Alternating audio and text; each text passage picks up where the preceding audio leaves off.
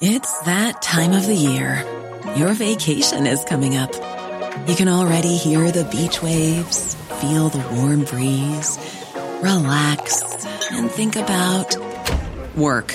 You really, really want it all to work out while you're away.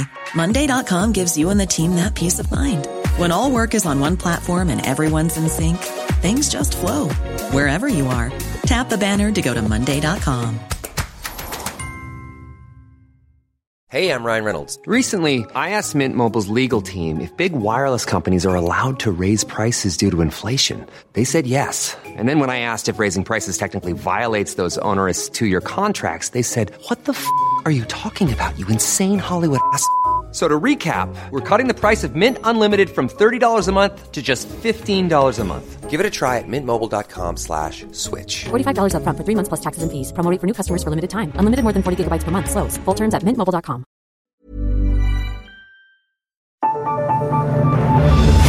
The Michael Reade Show podcast. Tune in weekdays from 9 on LMFM. To contact us, email now. Michael at lmfm.ie. Michael Reade Show, brought to you by EirGrid, managing and planning the national grid so that everyone has electricity when and where they need it. Monday morning, the 8th of May. Good morning, with much debate and discussion from now till 11am. This is Michael Reade on LMFM. 671,183 people in Ireland are living in poverty. The government is doing the exact opposite of what is needed to take those people out of poverty. Now, that's according to Social Justice Ireland. The best of times, the worst of times, the age of wisdom, the age of foolishness, the epoch of belief, the epoch of incredulity the season of light, the season of darkness, the spring of hope, the winter of despair. And like Charles Dickens' A Tale of Two Cities, many people are in despair, struggling to cope with the cost of living. Social Justice Ireland argues that most people don't want a deeply divided two-tier society, but it says the state seems to be subverting key community values in the interest of unbridled profit. Sean Healy, Director of Social Justice Ireland, joins us now to explain this criticism of uh, the government. A very good morning to you, Sean, uh, and thank you indeed uh, for joining us. It's a very strong statement you're making this morning. You say that the government's social contract with the people is broken and that a new contract is now needed. That's that's right, and the reason for it is that basically Ireland is getting more divided. Uh, you summarised it very well. On one side, Ireland is doing tremendously well. There's people doing extraordinarily well, and uh, they can well afford everything that they need and more. Uh, and, and they're benefiting from the way things are going. They're working in the kind of high uh, income sides of the of the economy and so on. On the other side, there's large numbers, very large numbers of people uh, who are caught uh, by what government is doing. Uh, the value, for example, of their social welfare payment is less today than it was a year ago or two years ago. And the government has been quite effective in its PR campaigns, which it has spent a fortune on uh, over the past 12 months to convince people uh, that, and, and, they have succeeded, uh, to convince people of something that is false and that is they they've been convincing an awful lot of people that the poorest benefited uh, quite a, a, lot from la- the last budget, budget 20, 2023. In actual fact, that's not true. The, the gap between uh, the, the rich-poor gap, if you like, between welfare and people on 100 grand widened by 199 euro just as a result of the budget. Yes, people's incomes did go up because they they raised welfare by 12 euro a week, but in actual fact, to make this uh, to, to to sort of just keep pace with inflation, they needed to do do it at 20 euro a week. They didn't do that. The result is that this year everybody on welfare is worse off than they were a year ago and worse off again than they were two years ago because on both occasions government failed uh, to sort of uh, pay the money that was required and was available to pay, uh, so to, uh, to, ensure that they, the value of their basic welfare payment would uh, not uh, would not increase or anything, just be maintained hmm. as it was. On top of that, we have inflation, and inf- the, the, biggest pieces of inflation tend to be uh, things that poorer people depend on or spend uh, spend most everybody depends on them, food and, and, and so on.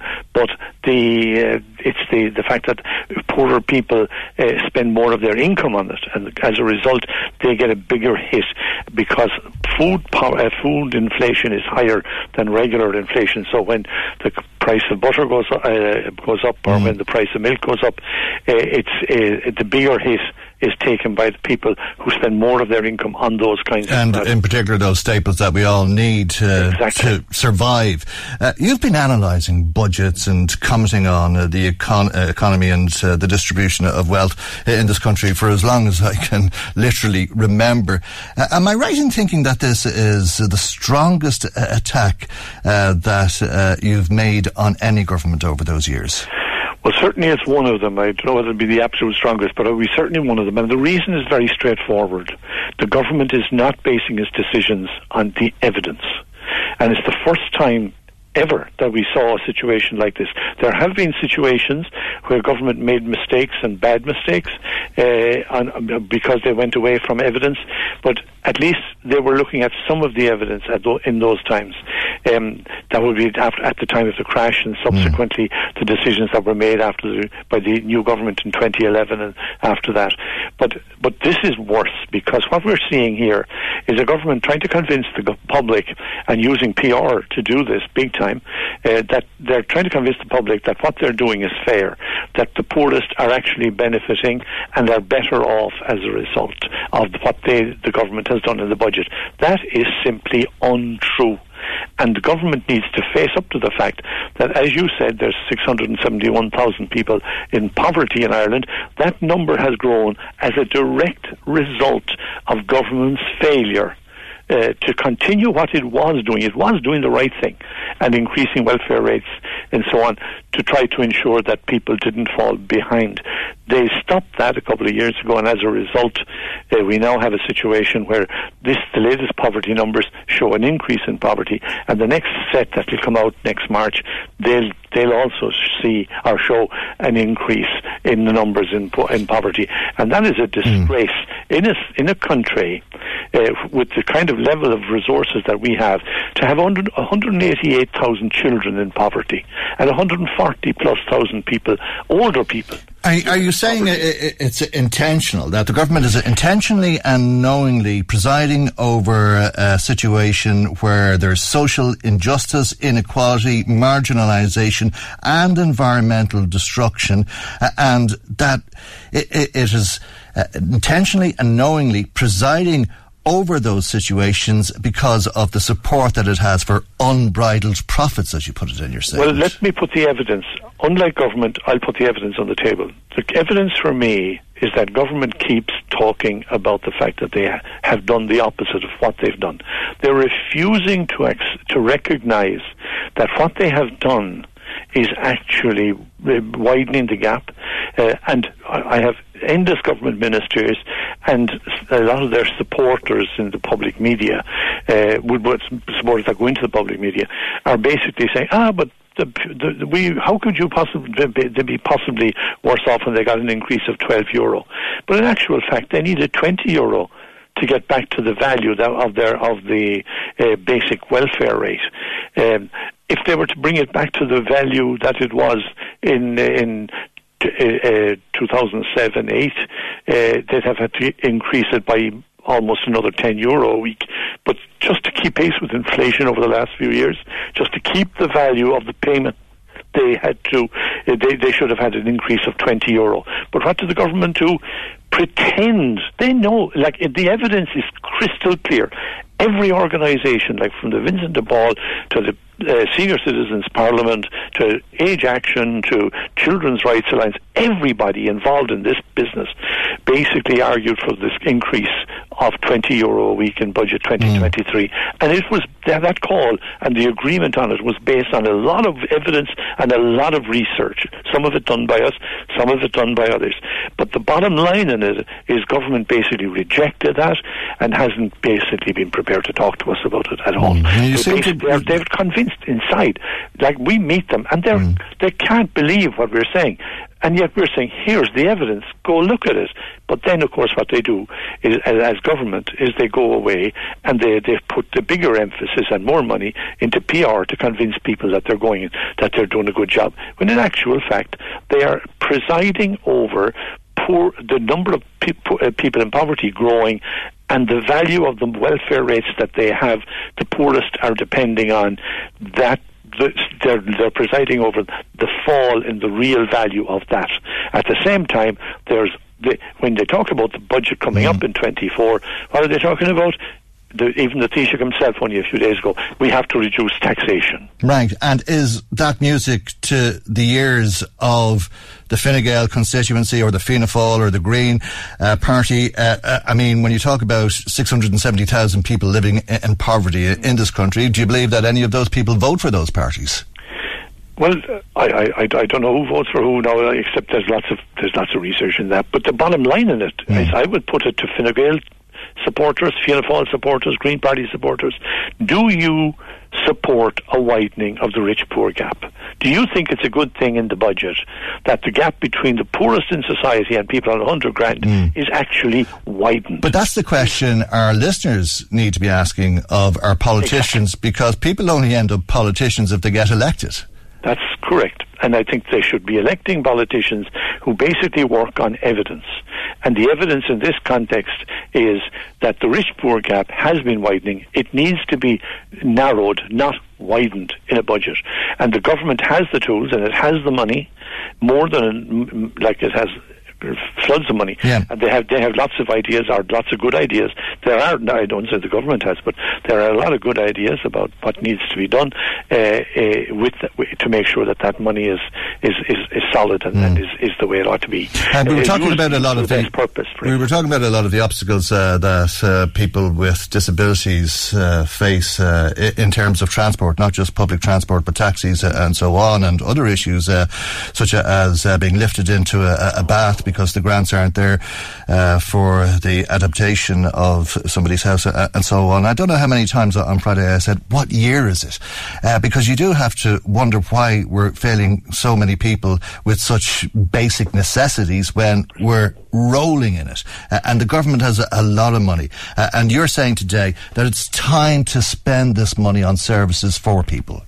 Precisely, and the, the, the, what you've just talked about is exactly the kind of thing that will not have any impact on inflation or anything like that. Why? Because it's a one-off payment when people get the infrastructure that they require. So that, like, if you're that depends on whether you're kitting out taxis or you know adju- uh, adjusting taxis or getting the requirements for people with disabilities to be raised in into bed or whatever the story may be that that's required.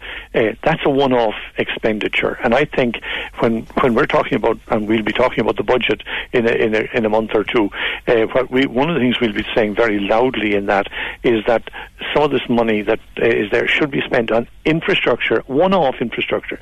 This is the one-off income should be spent on one once off infrastructure. Once you provide, once you upgrade the taxi, once you provide the infrastructure for, for, for lifting people in or whatever they, mm, whatever is mm, required mm, in that space, you you've done it. You don't have to do it again next year and the following year. You do it mm. once. Or build a rail line or build a hospital. Whatever, whatever the story. Exactly. Or build the houses, for yeah. Build houses, probably yeah. the most important. We could probably do with a few of them, but we, we, we need the vision to do it. Uh, uh and uh, you seem to be wondering if we're able to visualize an alternative.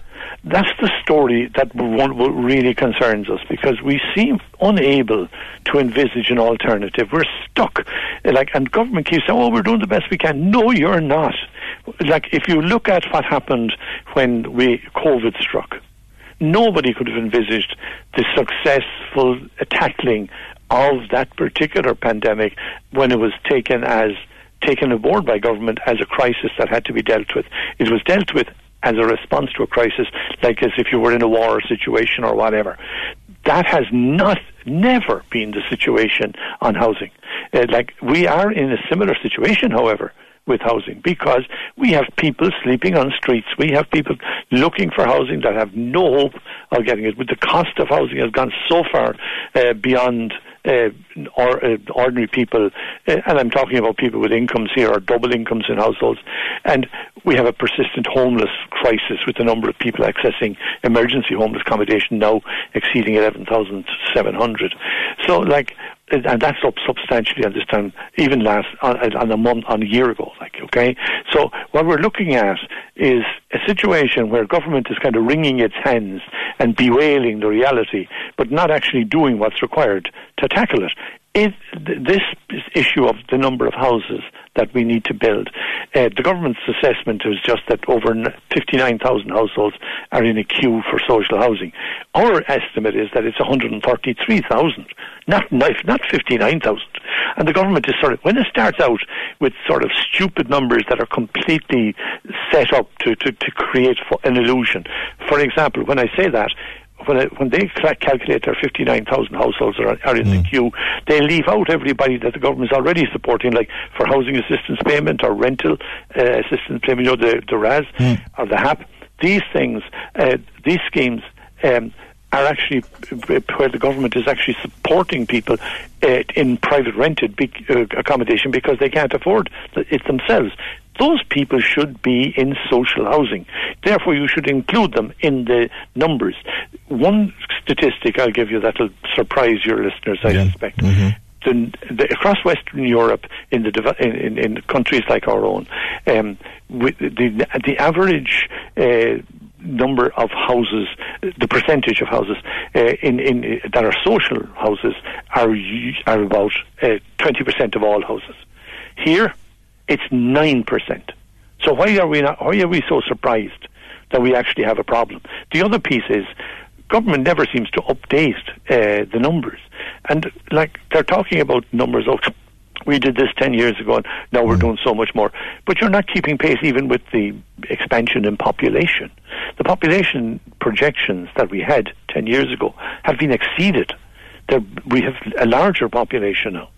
So we have a situation where there's a huge challenge to sort of deliver mm. much more social yeah. housing than even the government is envisaging. Yeah, we, it we, can be done. We hear comparisons with 1975 when the population was about 3.2 million compared to 5.1 right. million now. Uh, so the need was less. Uh, so it's not comparing apples with apples.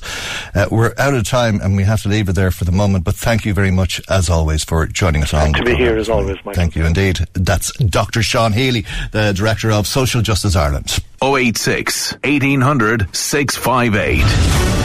The Michael Reade Show, brought to you by EirGrid, managing and planning the national grid so that everyone has electricity when and where they need it. Many people listening uh, this morning will know that the 101X bus goes from Dundalk to Drogheda to Dublin Airport and into the city from there. If you were listening to the programme on Friday, you may have heard me speaking with the CEO of Bus Éireann, and I asked him why the 101X is always late. You know, Monday to Friday, which used to be different, it's very different now than it was pre-COVID people, you know, many people remote work Monday. There can be traffic can be different on a Monday mm. than it is on Tuesday, Wednesday, Thursday. Yeah. On Friday, people are remote working in many instances. Weekend travel has completely accelerated where it was. So there are a huge amount of variables that we're taking into account. Mm. But there's a huge commitment to do it and to deliver it, and I, I, can certainly come back on the 100x and say mm. exactly what's being done in relation to that. But isn't that particular it like that? will be one that we'll be very committed to make sure that people are arrive at the time that we're trying to say that the time was able to yeah, is, is, don't you face the same challenges in Copenhagen or Berlin as uh, the case may be but the bus comes on time and arrives on time and uh, I think well, that's what bamboozles visitors who come from overseas to spend some time in this country and they're standing at a bus stop wondering where's the bus well, there's a slight difference in in the sense that you know there's there's far too much dependency on the car in this country. 74% of journeys taken on the car, and as much less can be less than 10% in relation to buses. And the level of bus prioritisation that's inside in this country, outside of Dublin, there's only 30 kilometres of bus prioritisation around the whole country. Right, that's uh, Stephen Kent. He's the CEO of Bus Éireann. I speak to Ruairí Ó Murchú, Sinn Féin TD, for Louth and Eastmeath, who's on the line. And you wrote to Bus Éireann some time ago about this bus and how it's always late. I think listening to the CEO, it's not possible uh, to have the bus run on time because it seems there's too many cars on the road. What did you make of his response? Well, I, I'm hoping he comes back with something more substantive than he said. He, I, I think he did make that promise to you that he would, that he would come back. So we'll see what that, that answer is. Look, we we all accept. Here, see if we went in a period, let's say six to nine months ago, you know, when we had just probably initially come out of COVID, you had an element, probably, I, I know myself from even going up to Dublin, where you were two hours where you previously would have been an hour and 15 minutes. Um, now, that seems to have rectified itself in, in, in some sense. So, and you've stated it before, the problem with the 100X has been going on forever people assume it will be uh, late. We were told, obviously, reviews were going on, um, and that there that this particular issue would be addressed.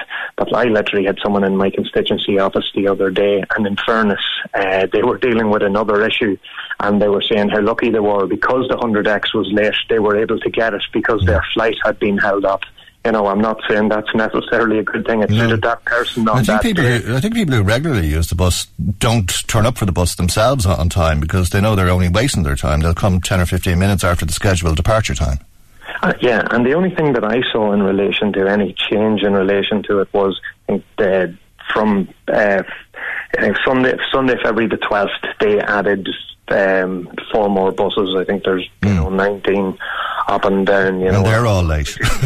well, well, well, that's it. I imagine possibly the one at the beginning and end isn't. You know, and I wonder. Yeah, yeah. I mean, I, I, I wonder if that's the problem. We were told there's too many cars on the roads, and ironically, obviously, the thing is, is that it's motorway from Dundalk to Drogheda. It's motorway from Drogheda uh, to the airport. Uh, so there shouldn't be any real delay because of traffic or whatever. Well, well, particularly, particularly when you're talking about the airport, because I know I've spoken to bus companies before who have said on the journey into Dublin they were looking for the ability to be using the hard shoulder. I think that happens going into Belfast and other places. And again, the whole idea is you need to make sure there's a time bang for buck for people who mm. travel on buses, so therefore that they will select that. But like a bus service that never runs on the basis of its timetable is never going to, you know mm. Basically get more people off out of their cars. And as you say, the bus has been late. It's always late, and it's been the situation for years. I was very surprised to hear Stephen Kent, the CEO of Bus Éireann, say there's teams of people working on this. I was about to say timings teams, or you know, people who are engaged in relation to that. Well, I, I, I think I'd like to see some element of the output of, of that work. And I'm not mm. saying that it isn't happening, but we need to see something happening fairly soon.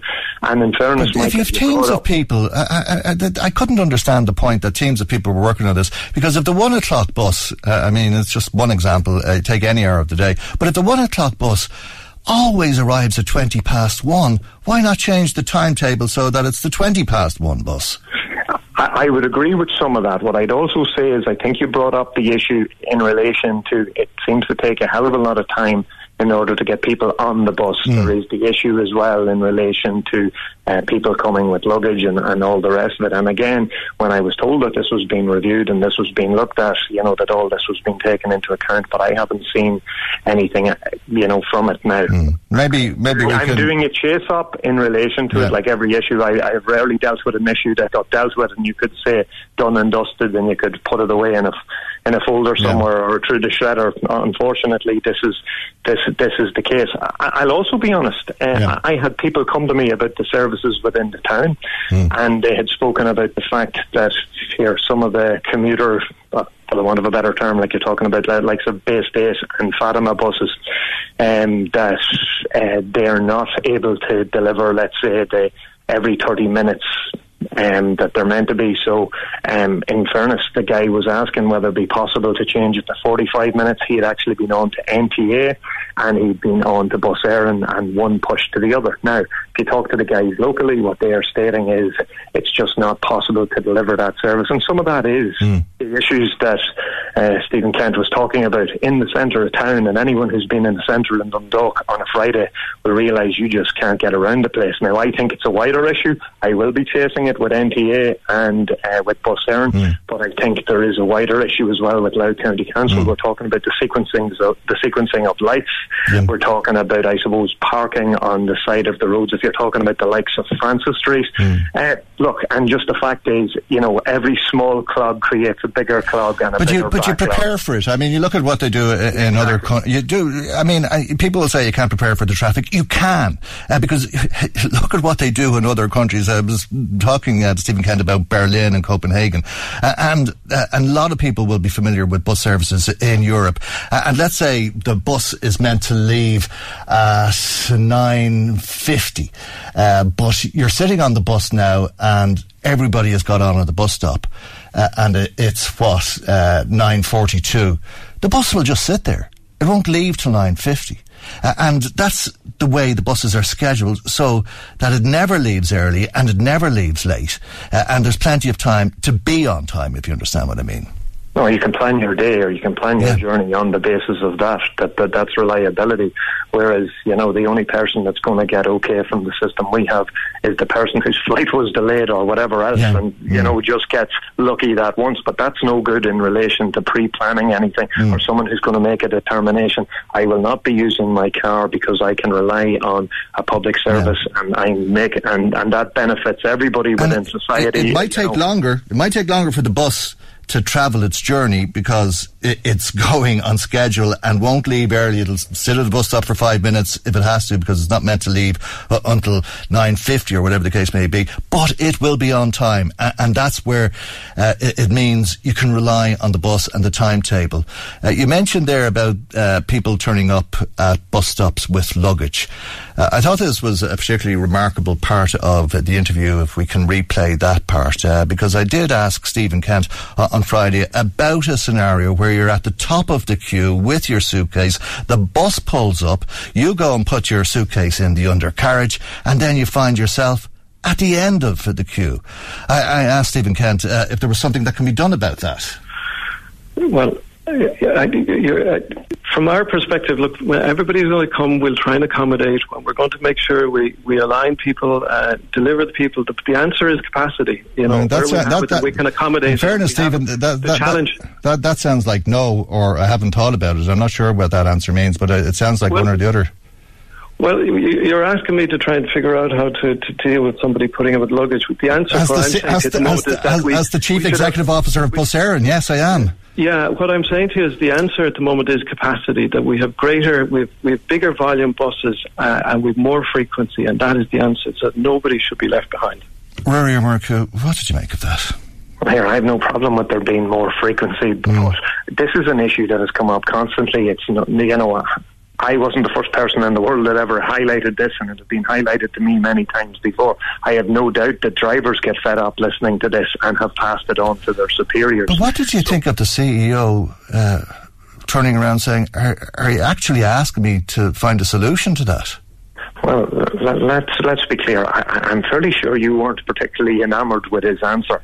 But if he go, like, I'd like to think that he would take on board what has been said, and that if he's coming back to you with any update, and as I say, I will be doing a chase on this anyway. If he's coming back to you on any update in relation to the 100x, and yeah, we welcome the fact of all the what has been said about the the 101x and you know the greater amount, the 24-hour connectivity, all that, all very positive. But see if you can't deal with those base problems that are causing that are causing some of the timetabling issues and are, and lead to also huge annoyance for people. And you're probably talking about the person that's you know first person to the bus, very organised, hyper organised, and then ends up being the last person on uh, because they had to put their luggage underneath. So none of that makes sense. Like we've seen this done abroad, and, and you've seen it like absolutely streamlined. You know, through whatever means necessary. Mm. You know, whether that's you know pre-purchase, what what. what there yeah. has to be a way and a means of dealing with this. I, I, I couldn't help but wonder afterwards um, about these teams of people uh, and management at Bus Éireann uh, who are looking at the timetables but can't come up with a reliable service if they've ever been on a, a bus, and, and, I mean, if they've ever relied on a, a, bus to get them to work or get them to the airport uh, on time for their flight, or any of the things that people do on a daily basis with public transport. Well, well, look here, I, I honed in on that piece of the interview as well when I heard about timings teams And I said, like, that sounds very positive, but it's only very positive if they actually can come up with some sort of solution whereby we can do what they can do right across the rest of Western Europe and where um, public transport can operate on the timetable as it states. You know, look, we all know the issues that we had in relation to, you know, the app in Dublin where people were looking for buses that they thought were approaching and then they weren't. They were calling them ghost. Uh, you know, apparitions on the basis of, of the app system. And I think some of those particular issues were resolved. But I don't know what a timings team is doing if they aren't ensuring that a bus service can deliver on the basis of the timetable that they've put out. And as I say, if there are particular issues that we have to deal with, I'm talking about what was happening, what is happening in Dundalk at the minute. Well, then they're they're issues that need to be addressed. But look, there needs to be sense around. You offer a timetable that you can deliver. You don't offer one you can't. So all because all you're doing is going to lead to annoyance, to nuisance, to people being late who don't realise that the service never it has never been on time. That's just not good enough. Okay. You know, it's as simple as that. So uh, I imagine you will be chasing back mm. in relation to an update on the 100X and in relation to what the timings team are doing and whether there is a possibility of a more streamlined way of dealing with people with luggage getting on, and I will be doing the exact same.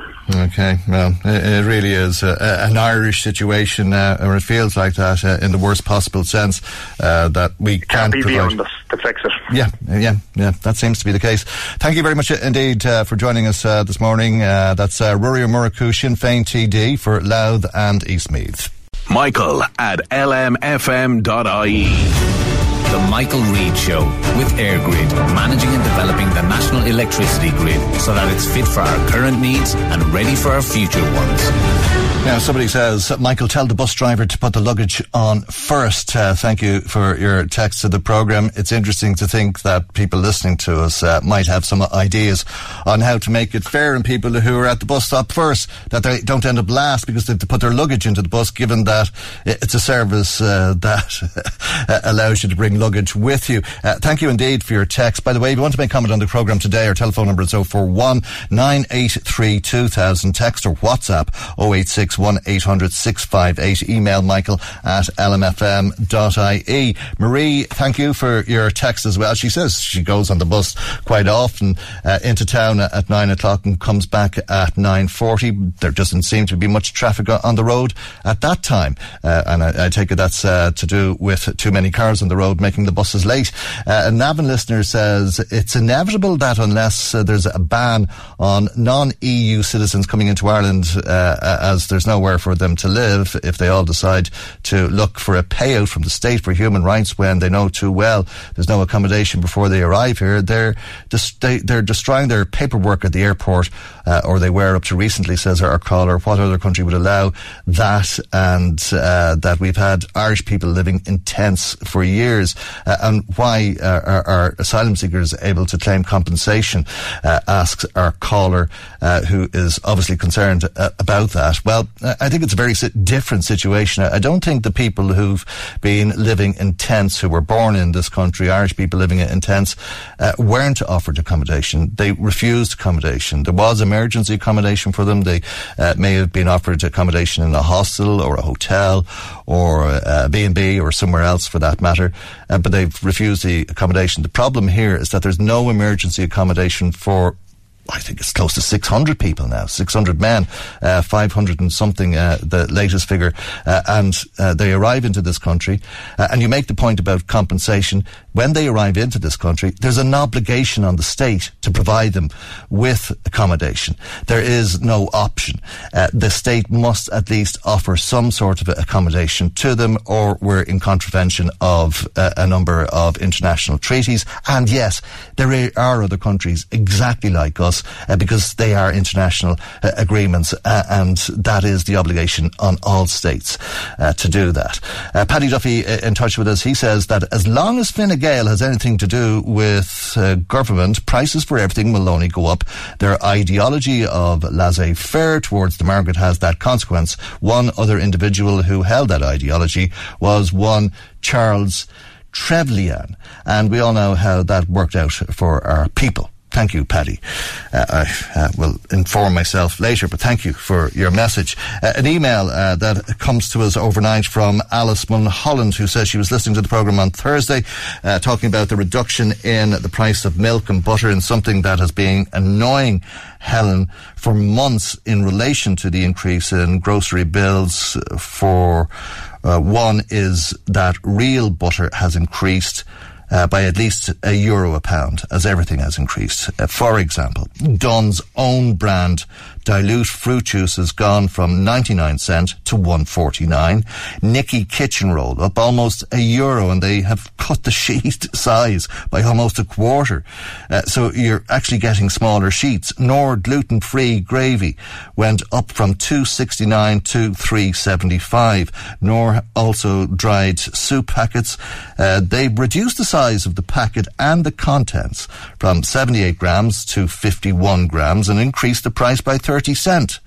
Brennan's always went with uh, the, the bread, beg your pardon, Brennan's bread has gone from 95 cent to 209. Uh, and Alice says these are just a, a few examples. Uh, I was never a browser shopper and I always went with a, a list of what I, I, needed. So I never took much heed of the prices because if you need it, you need it.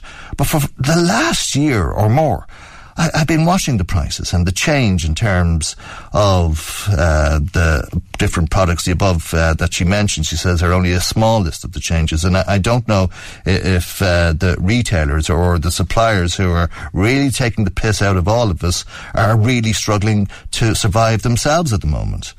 Thank you indeed, Alice, uh, for your email to the program. Good to hear from you, and thank you indeed uh, for taking the time to share all of that with us.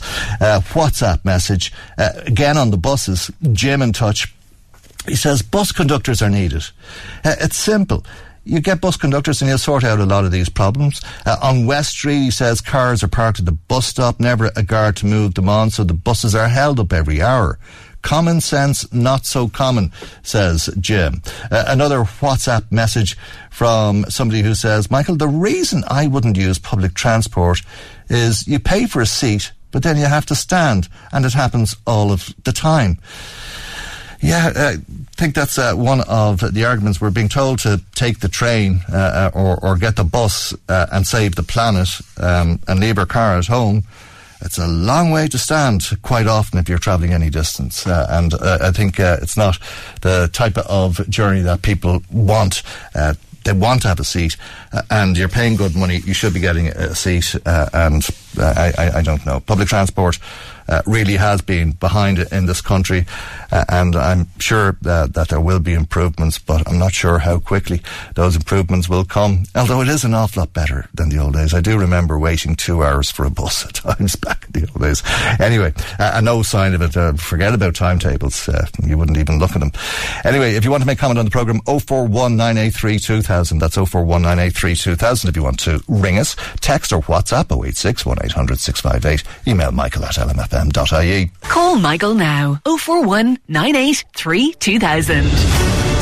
The Michael Reade Show, brought to you by EirGrid, managing and planning the national grid so that everyone has electricity when and where they need it.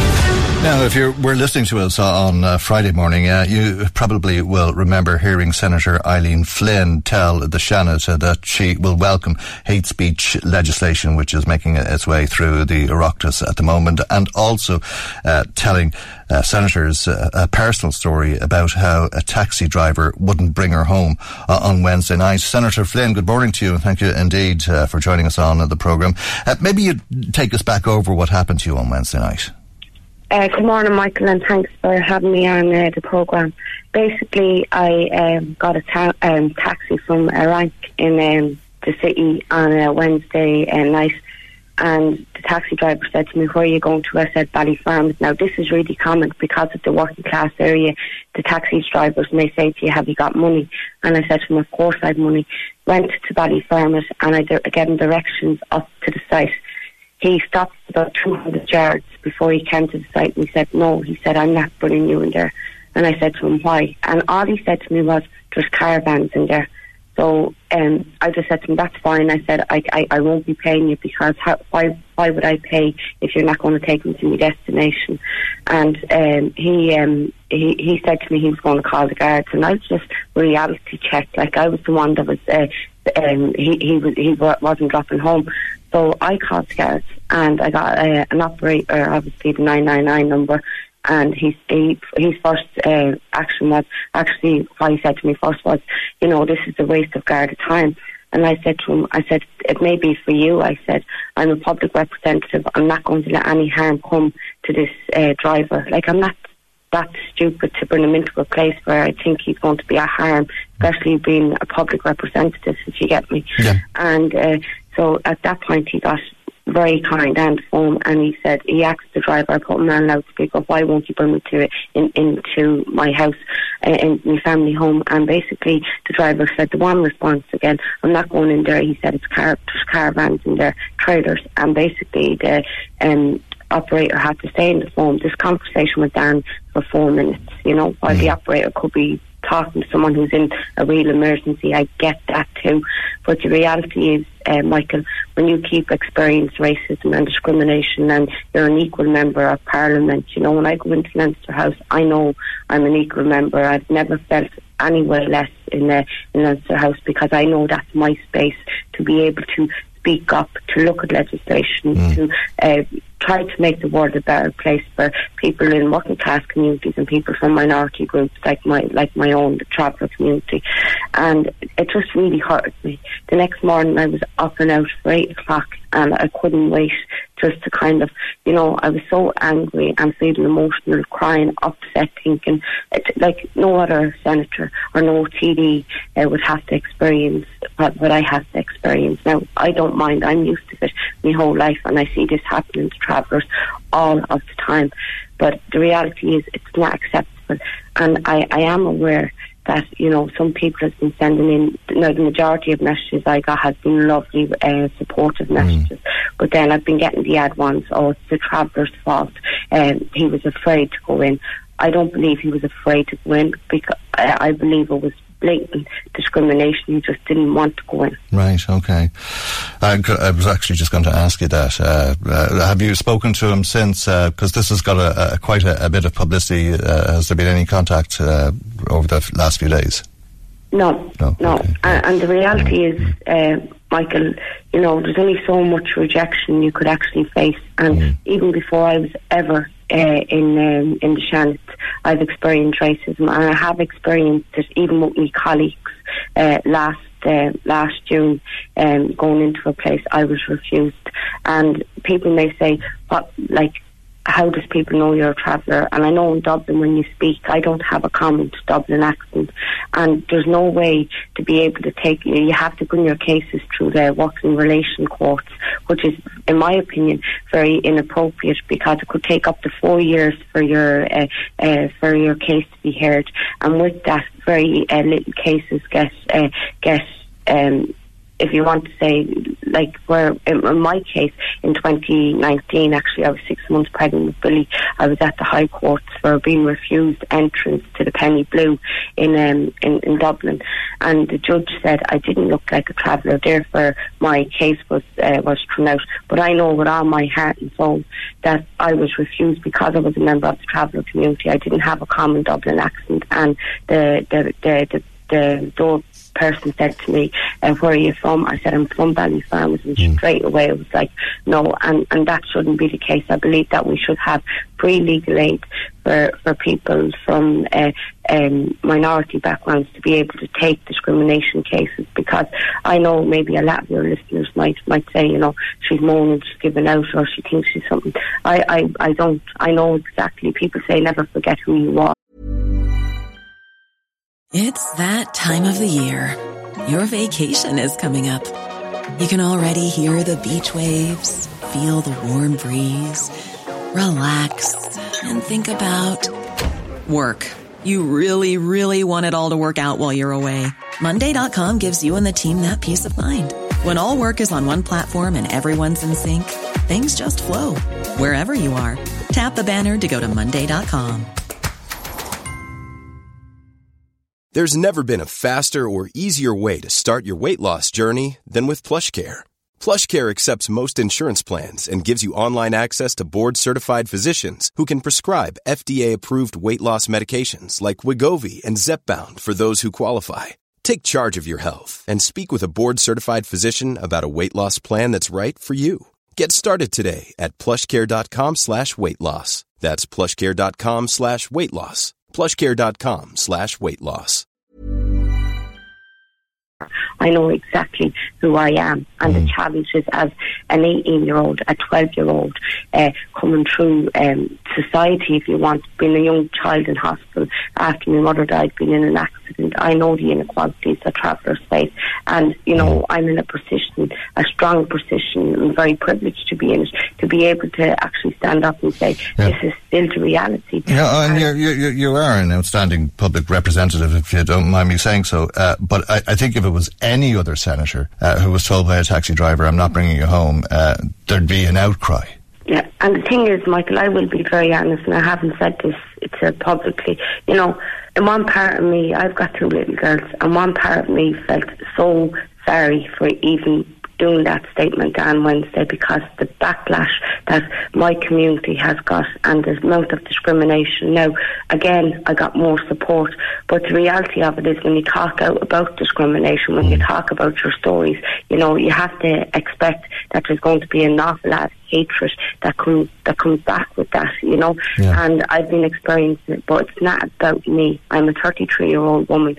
I, I I've had numerous experience in life with discrimination and racism and being rejected. It's the young child of 11 years of age who putting on social media and seeing horrible comments towards the community. You know, I understand there's good and bad. I get it, and I'm sure to God there's been incidents on Hartman sites, and there has been incidents on Labrie mm. as well. I, I, I get it. I'm not naive around it, but the reality is, you know, when you know it's safe, when you like know that nothing's going to happen to him, and like even if he was on that uh, phone to the operator, was going out was the danger for him because he didn't have an operator on the phone. And what could the operator have done? You're going to still have to wait maybe five minutes, four minutes for for the Gardaí to come. Yeah. Um, you live on the halting side by choice. You haven't forgotten where you come from or who you are, for that matter, quite obviously. Uh, did you ever think about moving out of the halting site? Uh, would it, life be easier for you if you did?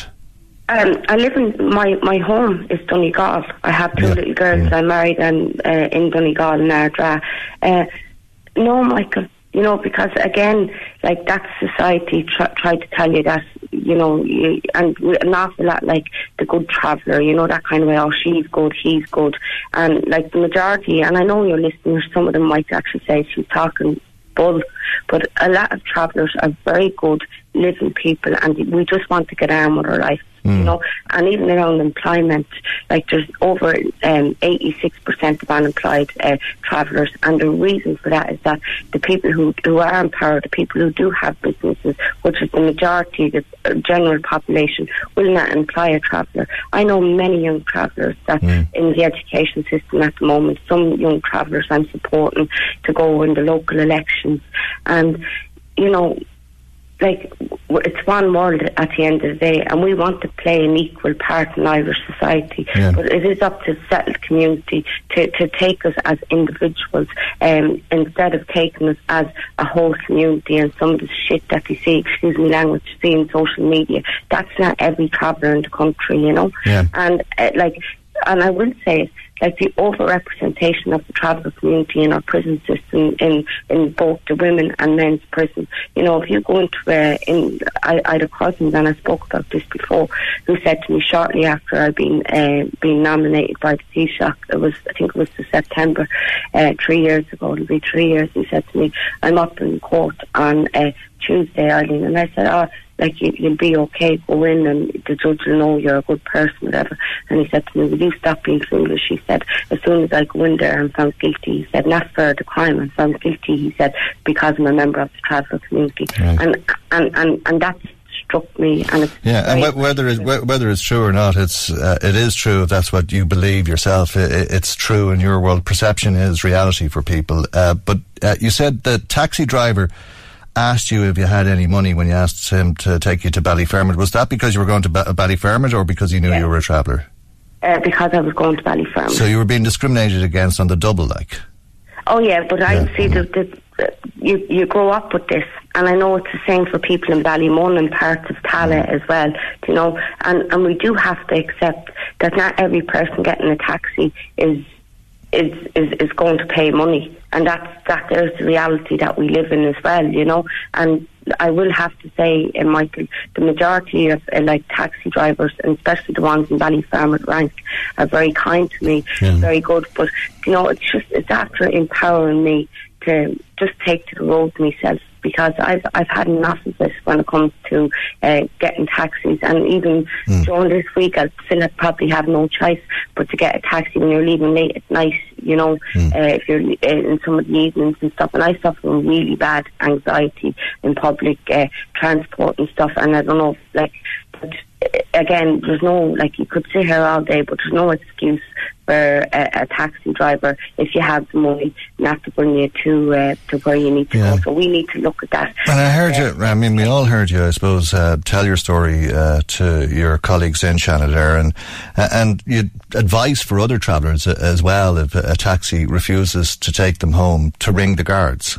Yeah, yeah. Once you get into that uh, taxi and you say you're going, for an example, to to Ballymun, you might be going to St Margaret's Hospital site. I I would, you know, because I know that you might say, "I it's not the guard's job." Well, whose job is it then?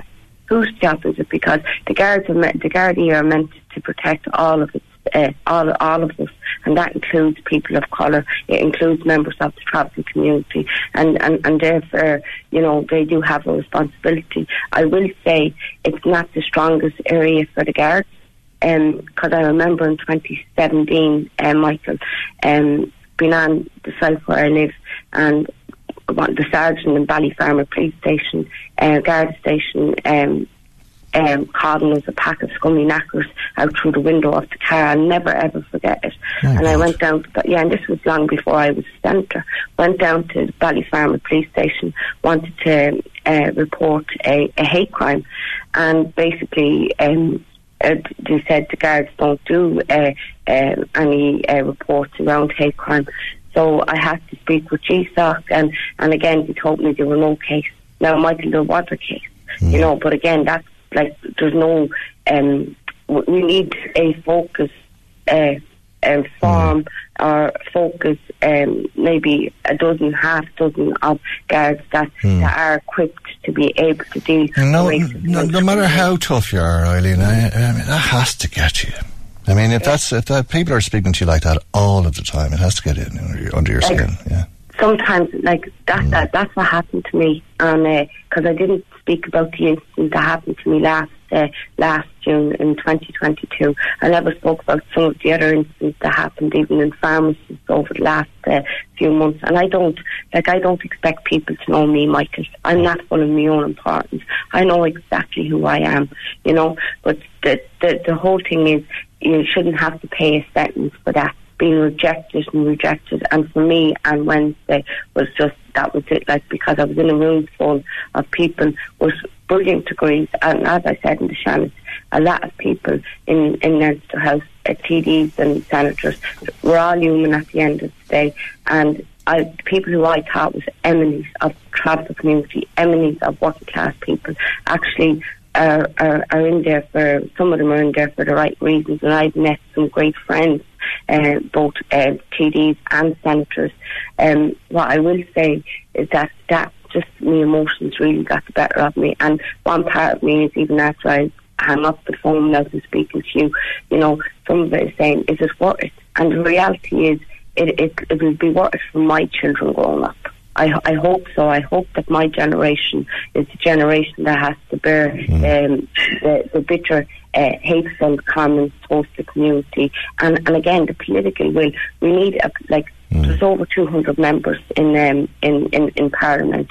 And I, I believe maybe six to 10 of those 10 people, if there's even 20 of them who are genuinely uh, committed to human rights and equality, I don't see that because if that was the case, we'd have better measures in place that will protect all people, including people from uh, like poor people, uh, economic uh, disadvantaged backgrounds. You, you give us all a lot to think about uh, this morning. Uh, thanks for speaking to me uh, and for joining us on the programme once again. Thanks uh, so much, Michael. Take care. Bye bye. You too. Thank you. Senator Eileen Flynn. Call Michael now 041 983 2000. The Michael Reade Show, brought to you by EirGrid, managing and planning the national grid so that everyone has electricity when and where they need it. Well, the problems of accessing transport were highlighted in the Dáil last week with uh, a motion uh, from uh, the independent uh, group which called on the government to invest in infrastructure that considers and supports accessibility, mobility and the inclusion for people with disabilities. Let's uh, speak uh, to one of the sponsors of this motion, Independent TD for Louth and Eastmeath, Peter Fitzpatrick, who's on the line. A very good morning to you, Peter. Thank you uh, indeed uh, for joining us on uh, the programme. There were many aspects to your motion and not just investing in transport for people with disabilities, but getting all government departments to work with people who have disabilities and their advocates to improve the services. We heard of an awful lot of deficits. There's an awful lot wrong, it seems. Michael, back in back in February 2022, we uh, introduced a similar motion, and nothing happened we got another opportunity there last Wednesday as the as a regional group, and uh, we uh, with an opportunity to, uh, to, just to basically say nothing has happened over the last 14 months. Uh, you know, transport is a very big uh, thing for people with disabilities. Like for example, at the moment is the amount of people who, who can't get out of their own homes, the better people can't get to work on everything else, and all we're looking for is an equal opportunity, and that's all we're asking for. We're not asking for anything different. Uh, back, back there in uh, in 2013, there was three schemes available. Uh, two, two, two of the schemes were done away with. Mm. Uh, the, the, the ombudsman found that, uh, that they were in breach of equal status. And now there's, there's, there's, there's, basically only one avenue there that people can get a bit of help, like for a simple thing of putting a wheelchair into a car or even getting a swivel seat people just looking for that wee bit of help. What car? What car? I mean, uh, you, you, told the Dáil last week that there's only one wheelchair accessibility taxi available in Dundalk. Well, you, you, for example, there at the moment is uh, if, if you want to go somewhere, people don't realise that when you have a disability, uh, even just to try to go to, even like for meal or go to church or go, go somewhere, the, the planning you have to do, and especially if you're in a wheelchair, you, you have to get someone to accompany you in that there and like, like the, the thing that really surprised me, Michael, when, we, when, when he studied the whole situation was, like 86 percent of like Bus Éireann has a fleet of over 860 buses, and and and, and, and they've, they've all got a, a wheelchair accessibility. But the situation at the moment is you have to ring them up 24 hours to make a plan, and and uh, they, they, they, they get the lift checked, and they take actually four seats out just trying to go somewhere, just because you have a disability. Really? And, uh, and, uh, the, the, the, big, the biggest shock of the whole lot is there's nearly 700,000 people in our country that had some form of disability. And you, you can imagine, in Dundalk, for example, maybe a population of 50,000. You imagine about the people in Dundalk that has a disability and only one taxi. You ring up there and you're trying to maybe organise something for the day or something tomorrow. Mm. You'll, have, you'll have to maybe ring up a week or two in advance. And then even when you do book in advance, you always have a bit afraid that maybe it's double billed and that there. But this is something simple. I don't think the money's the situation because I was listening to Anne Lambert there speaking there last Wednesday, and she stated that there's 212 million being spent on on transport uh, uh, for people with disability. And I'm just saying to myself, where is it? Because they, they, it, it, there's something seriously, seriously wrong. And uh, I, am a TD, and I will be honest, uh, public transport doesn't really suit me, Michael. And the simple reason it doesn't suit me is I could be going away at nine o'clock in the morning. I could be coming home at twelve o'clock in the evening. Mm. You hmm. just don't know where you're coming. But like, you know, but at least I can plan my day. Mm. But someone, for someone with a disability, uh, I remember back in 2014, Mike, and I broke my hip. I was in crutches for nine months. And I'm telling you, even a simple thing, going up a set of stairs or trying to get into a car and that there, like, these, these people need a bit of help. They're not looking for any special treatment. They're just looking for yeah. a bit of help. Yeah. And I think it's, I've been a member of the regional group. We got an opportunity last week to, to, to you know, to, to let mm. people be aware. And it's all been by being aware. And I'm very taken aback about what you said about having to ring the bus uh, company and say, I want to get the bus tomorrow, and they take four seats out in order to make space for a wheelchair. That's unreal. What's the situation in Annagassan? Well, there's people in Annagassan. You, you imagine you're, in Annagassan. That's actually one part of County Louth. It's, it's a rural part. Nobody seems to want you, Mike Ellis. And we, we, we, we had a person that, that tried to, to try to, get, that, that tried to go onto a bus, couldn't get onto a bus.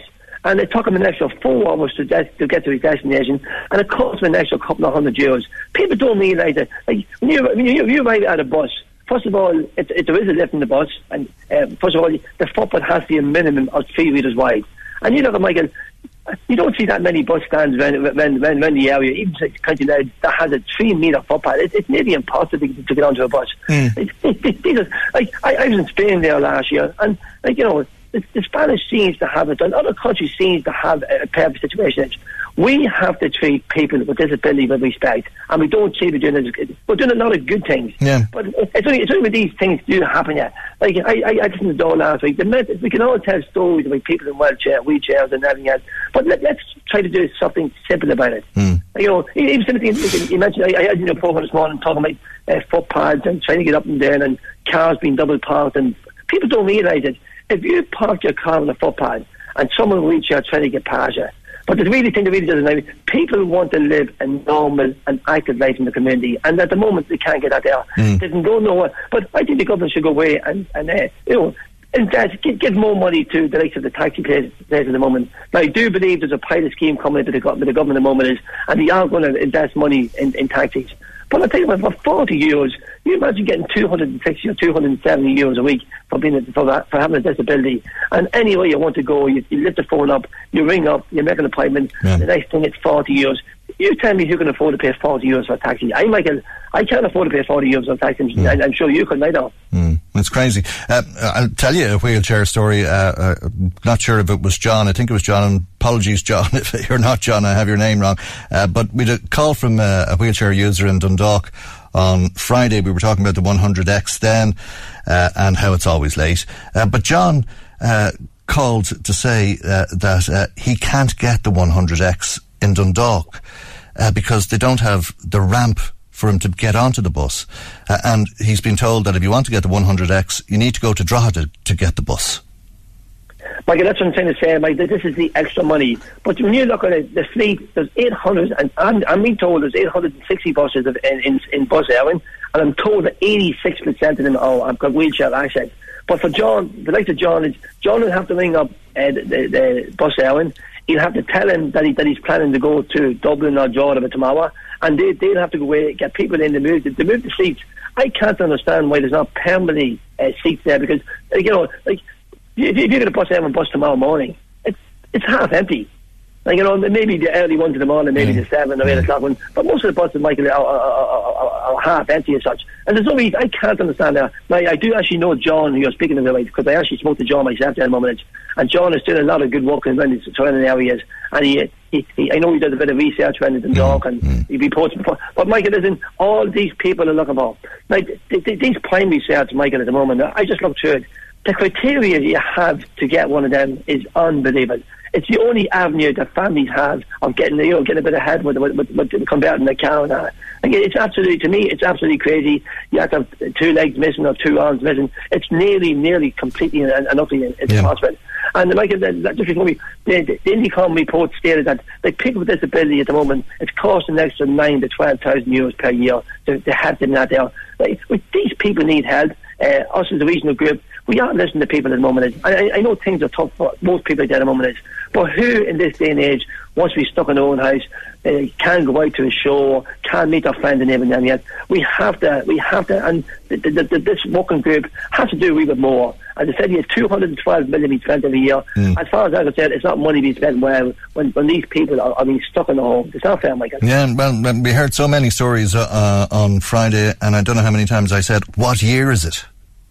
No, it, it's absolutely wrong. Like you know, I, I, I said here, there was three schemes back in 2013. Hmm. They've done away with the scheme. The, the whole committee resigned because they thought the criteria is, is not fair. There's hundreds and hundreds of people every year that's that's, that's been toned in, and the the pay the, the pay mechanism is totally not wrong. There can be four or five hundred people each year being toned in, and then when you do appeal it, there's maybe 20 or 30 people getting it back again. It's wrong. The members the members said it was wrong. They all resigned. And Neil Varadkar has said lately that it, it, it's going to be back up and running when these people do need help. Like as I said, a simple wee thing of, of wheelchair access into a car, a simple thing of a wee seat a wee swivel seat that you can put a person uh, into a seat and he can, move and move in and uh, these are simple things. These are simple things that people with disability need, and us as a government and us, us as people, we, we should be helping these people. Mm, and it's one thing, uh, taxis deciding it's not viable for them to provide a, a service uh, for wheelchair users, but it is a different thing, isn't it, uh, with public transport, with the buses and the trains? Like I said, like, like the, the bus having 860 buses. That's a, that's, that's a lot of buses there at the moment, and uh, it, it, it, it, there's something seriously, seriously, utterly wrong. And it, it's the likes of, of someone who's willing to, you know, uh, you know, organise themselves, uh, plan themselves, and everything else. It's it's it's, the least they, they, they, they, they need. But in fairness, like I said, you know, over the last number of years, things things are, are improving very very slow. But you know, as I said, have 700,000 people in this country with mm. disability it, it, it, it's a shambles when you see in the in the, one of the biggest towns in the country, in Dundalk, that there's only one taxi that has a wheelchair around. To me, that, that that's an absolute disgrace, Michael. Mm. It's. Uh, are there incentives uh, for taxi drivers uh, to become wheelchair accessible? Always, uh, Michael, the government has, stated they're, they're doing a pilot scheme. There is grants available there at the moment, but uh, uh, it means you're, you're, it means you're, you're, tying up a time. Like you can still use a taxi with a wheelchair accessibility just for, for normal runs and everything at the moment. Is I know it does cost a lot of money, but would, would it be nice, you know, like if, if, if the other taxi uh, companies in in in, in Dundalk and Jordan and all the surrounding areas mm. would go out and invest.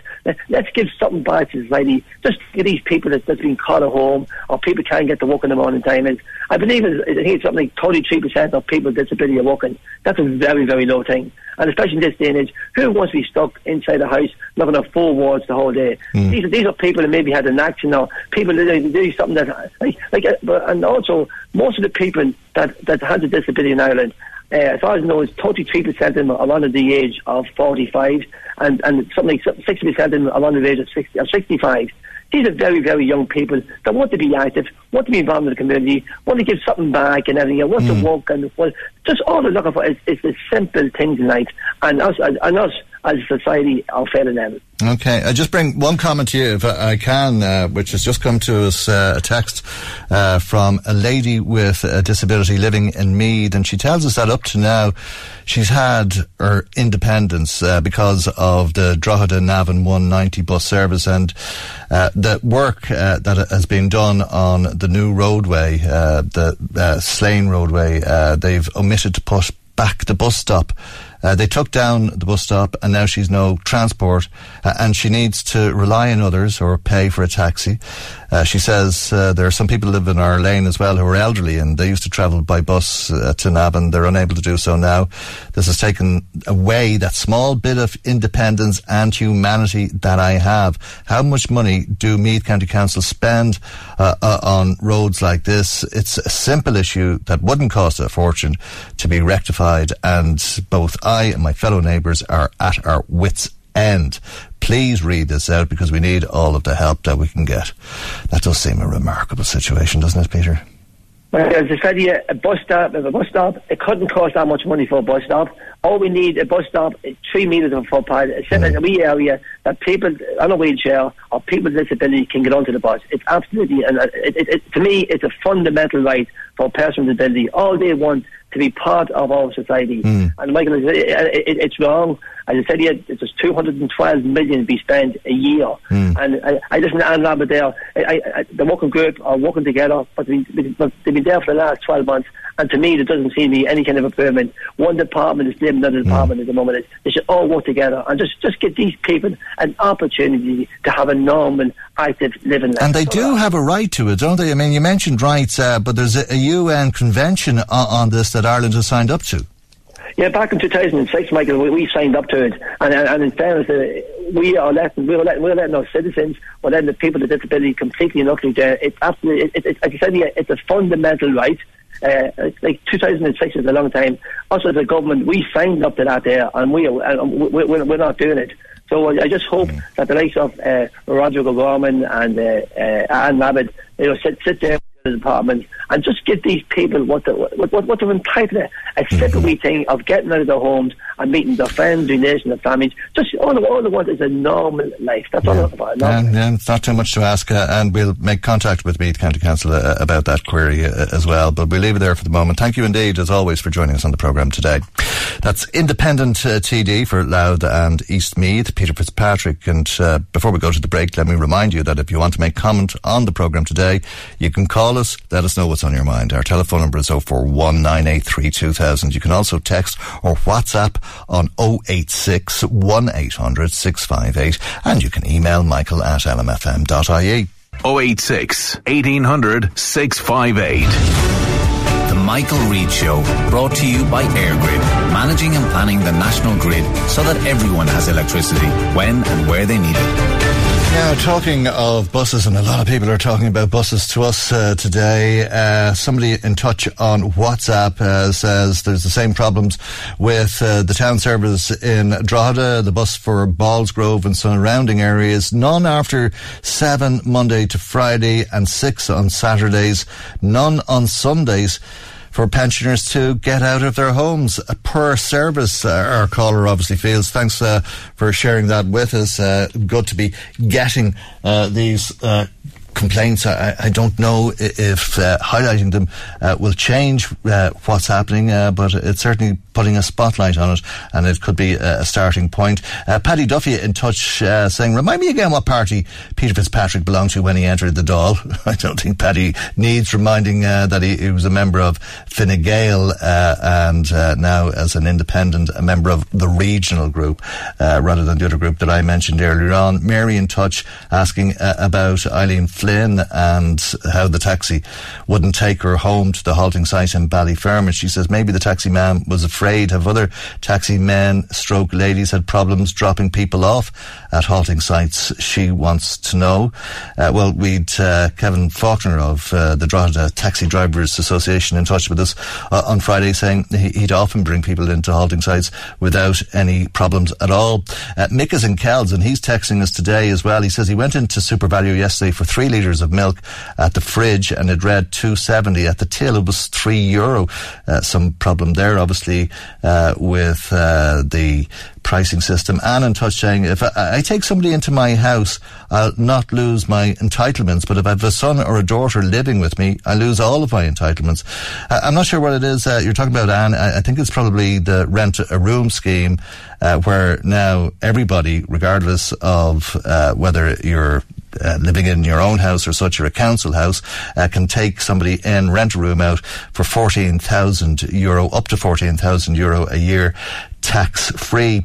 Uh, uh I, uh, imagine there's no consequence, uh, but if uh, she has somebody living with her, um, member of the family, then there are consequences. Thanks, and I hope I have that right. Bernadette in touch with us as well about the cost of living. She says people used to make gravy years ago from tea with no milk on it when frying food on the pan.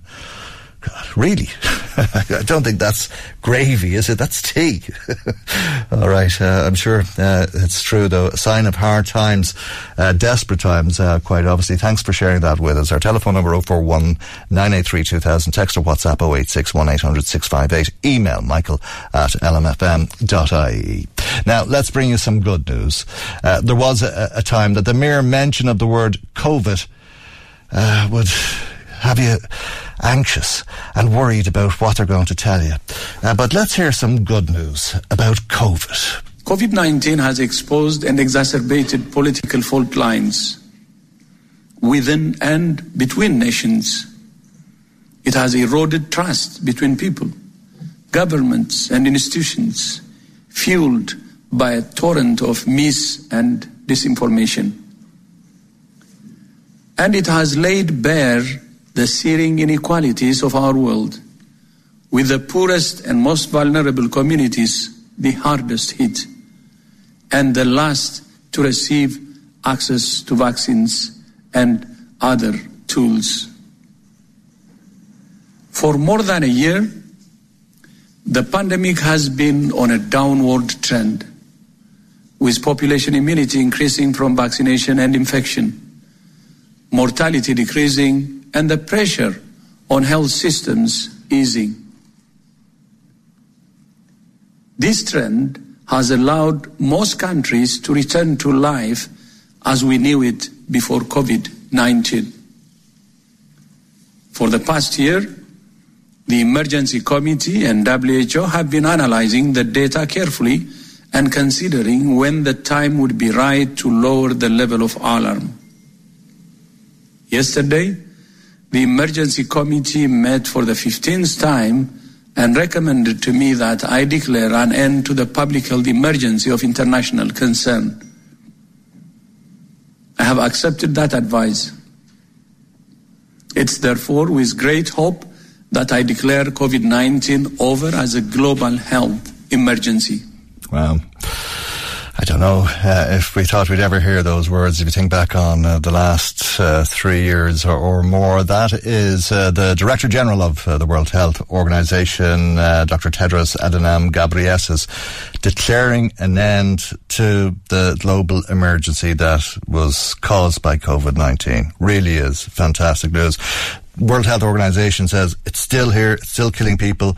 Uh, but one of the things uh, that we didn't hear in all that uh, was the estimation that it has killed 20 million people across the world. 7 million is the official uh, figure, uh, but as Dr. Tedros said, uh, it's lots more than the official figure, and they reckon that it's as many as 20 million people. But he was speaking there on Friday in Geneva officially declaring an end to the global emergency music to my ears anyway. Uh, thanks to Wendy who phoned in. Wendy lives on Greg's Lane in Dunmoe, Navan, and uh, she said there were neighbours who always availed of Bus Éireann going into Navan. One in particular lady went every day. Now, with the new road, uh, there isn't even a sign for Greg's Lane and no bus stop. Uh, the bus doesn't stop going into Navan. Uh, uh, this is mentally affecting these people who can't get out of their her- houses. We've contacted Meath County Council but received no response. Thank you indeed. Uh, I'm not sure if it's the same part of the world as we heard from earlier, but we'll get on to Meath County Council and ask them to put the bus stop back up, or if that's possible. Uh, Killian, thank you for your call as well. Killian is a coach driver in the private sector, and his question is uh, that he says the likes of Halpenny Travel or any private operator which operates the same town, town service as Bus Éireann can operate on time it's not a traffic problem, he says. Matthews operate a very clean, on-time, reliable service with surplus capacity and luggage facilities. Uh, Killian says uh, he's driven for a private company for five years on hire to Bus Éireann on the 1201X route. And every morning the 6am bus in Drogheda was 20 minutes late and regularly didn't show up. Also on the 1201 service, sometimes three to four buses wouldn't show up for the service. And he says, when, when I, I, on behalf of customers, spoke to management about it, I, I was told they were short of drivers or buses and that there was nothing they could do. Thank you indeed, Killian. Um, I think you make uh, some very strong points. I think it can be done. Uh, private operators can do it. Never mind continental operators. Uh, why can Bus Éireann not do it? It's a service, uh, and that's their job, and they're paid well. And as I said earlier on, you'd wonder if people have actually used the buses and they know what's needed. Uh, Martin in Dundalk in touch as well. He was on to us after listening to Senator Eileen Flynn, uh, who uh, had that experience of uh, the taxi driver refusing to take her home. Uh, he wonders if this could be because of health and safety issues. Uh, did she know that the, if the taxi driver was ever assaulted or robbed on that site or any other site. He says, I wouldn't take the chance. Uh, she stated that 86% of travellers are unemployed. How are they looking so wealthy, driving around in large jeeps and cars, and there doesn't seem to be any shortage of money? So where are they getting the money from if they don't work? Uh, thank you indeed, Martin, for that. Uh, thanks to everybody who's been in touch with us today. Michael at lmfm.ie. The Michael Reade Show with EirGrid, managing and developing the national electricity grid so that it's fit for our current needs and ready for our future ones. Yeah, the Taoiseach Micheál Martin opened uh, the annual conference uh, for the Irish Postmasters Union on Saturday. Let's speak uh, to one postmaster, Kieran McEntee, who's uh, the postmaster at Three Mile House in County Monaghan. He's also the vice president of uh, the Irish Postmasters Union. Uh, a very good morning to you, Kieran, and thank you indeed uh, for joining us on the programme today. You and your colleagues made an appeal to the public to use post offices. Yes, Michael, we've done we've done very well uh, by getting funding for the post offices all over Ireland, north east as well. But now we want to get the public to start using it and keep it there with the bank, all the new banking systems we have, all the different services, posting, packaging, we have it there. We're the state, the state on the doorstep now, and it's local, and it's the people. It's like the, your local station there, uh, LMFM, and all the other stations. If we don't use locally, we'll not be there. It's, it's, it, it's, there's a lot of pressure on people now with the with rent and the electric and all these different mm. things, and we need people now to win and use. We're, we're not. We're, we do not want just the full cream of everybody. If everybody would give a wee turn to the post office, uh, it would it would make a serious difference to the post office. All right. Why is it? Why is it? Do you think that people aren't using the post office? Is it really just a symptom of uh, the modern world?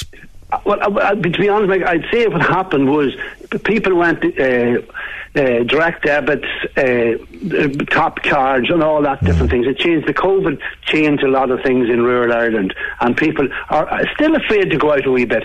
But we we we've got the, all the new banking now. We've AIB, we've Bank of Ireland, and we have uh, An Post banking, and we have all these um, foreign exchange foreign exchange cards. So it, it is there, and people don't realise that our post office is open longer than anybody else. It's open on Saturday morning from nine to one, and people, a lot of people are working during the week, and they could use it there. And it, it, it's a place in every community. If you take it, it's an old story, but it's still there. If you take it out of a, a village, yeah, the rest of the business goes with it. So it's it's an ideal place. It's, it's a hub of the community once it's been used. And like I am here. My father was. I'm 61 years in the post office. I'm, I'm not. My father was here, but I'm here. The, the business is 61 years.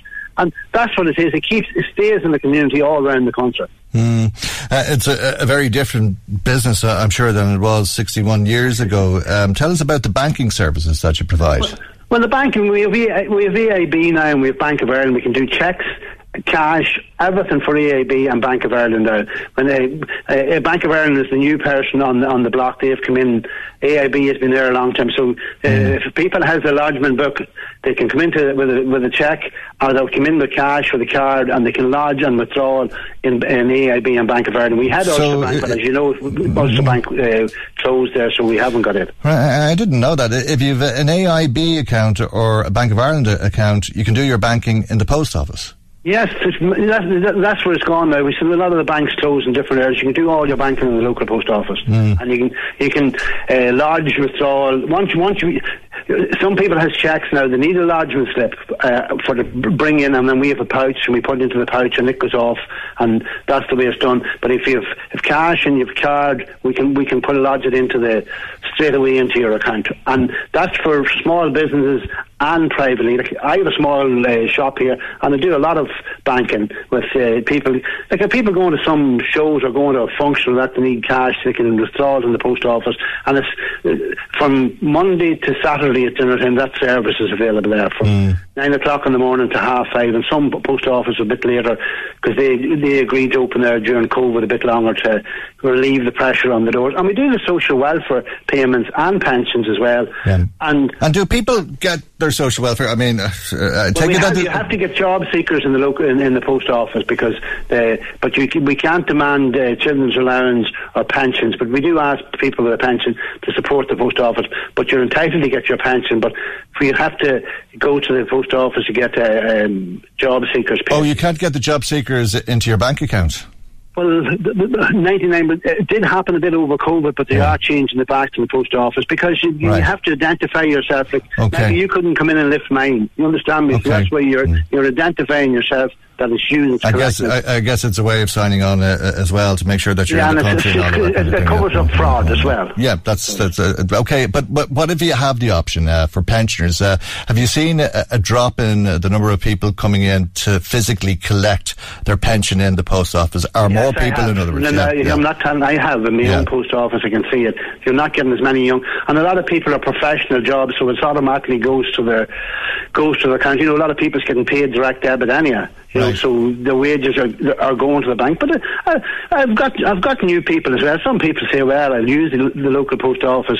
Uh, it's been there, and I, I, want to keep it there." Like I've got one one man, he, he wouldn't change it for the world, and he's he, he does good in business. No, he says, "No, I'm happy to come down here and collect it. As long as I'm fit to walk down here or drive down, he says, I'll lift from the post office. They go out of their way to says he meets support the post office. well. Yeah. Sorry, I've cut you. I'm sorry, uh, they go out of their way to support the post office. Yes, there's a lot of people does, yeah. A lot of people does. And, and they know it's the heart of the community and they know if it goes, the local other wee business, butchers or maybe draperies or something like that goes along it because the thing moves. And if you check around your country there, you know that yourself.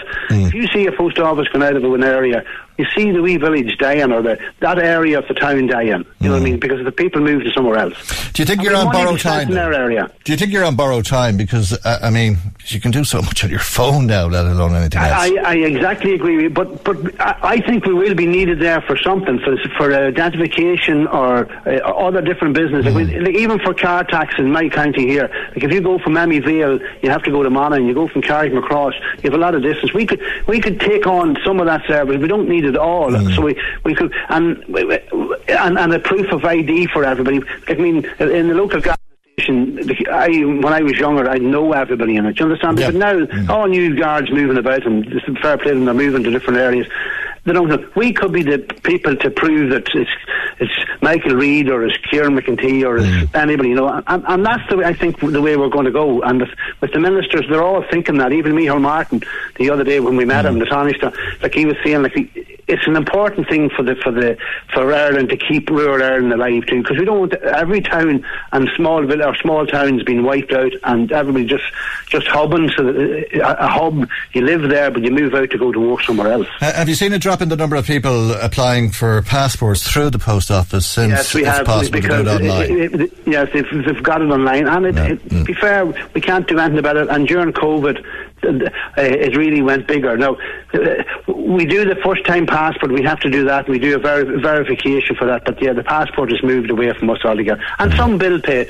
But we're still we're still keeping we're still keeping a lot a lot of services for people. A lot of a lot of a lot of the people on on uh, social welfare uh, want the post office because they can break their money down handy. Pay a bill, pay 10 euros and pay 20 quid on the rent and pay 40 quid on maybe a few television stamps and all that. So they can, they can break the money, but if they get the money into the bank, if they can't divide it because it's it's in there and there's no wee pouches to put it in. But when they go to the post office, they can buy, pay the ESB bill, buy the top up, and speak to somebody. speak to a human being. Kieran, I, I'm out of time. I have to leave it there. Thank you, though, for joining us this morning. Thank you for having Thank us on. Thank you. Thank you very much. Kieran McEntee, uh, postmaster at the Three Mile House Post Office in County Monaghan, vice president of uh, the Postmasters Union. That's our programme for today. God willing, we'll see you for our next programme tomorrow morning at 9am on LMFM. Good morning. Bye bye. The Michael Reade Show, brought to you by EirGrid, managing and planning the national grid so that everyone has electricity when and where they need it. The Michael Reade Show podcast. Tune in weekdays from 9 on LMFM. To contact us, email now michael at lmfm.ie.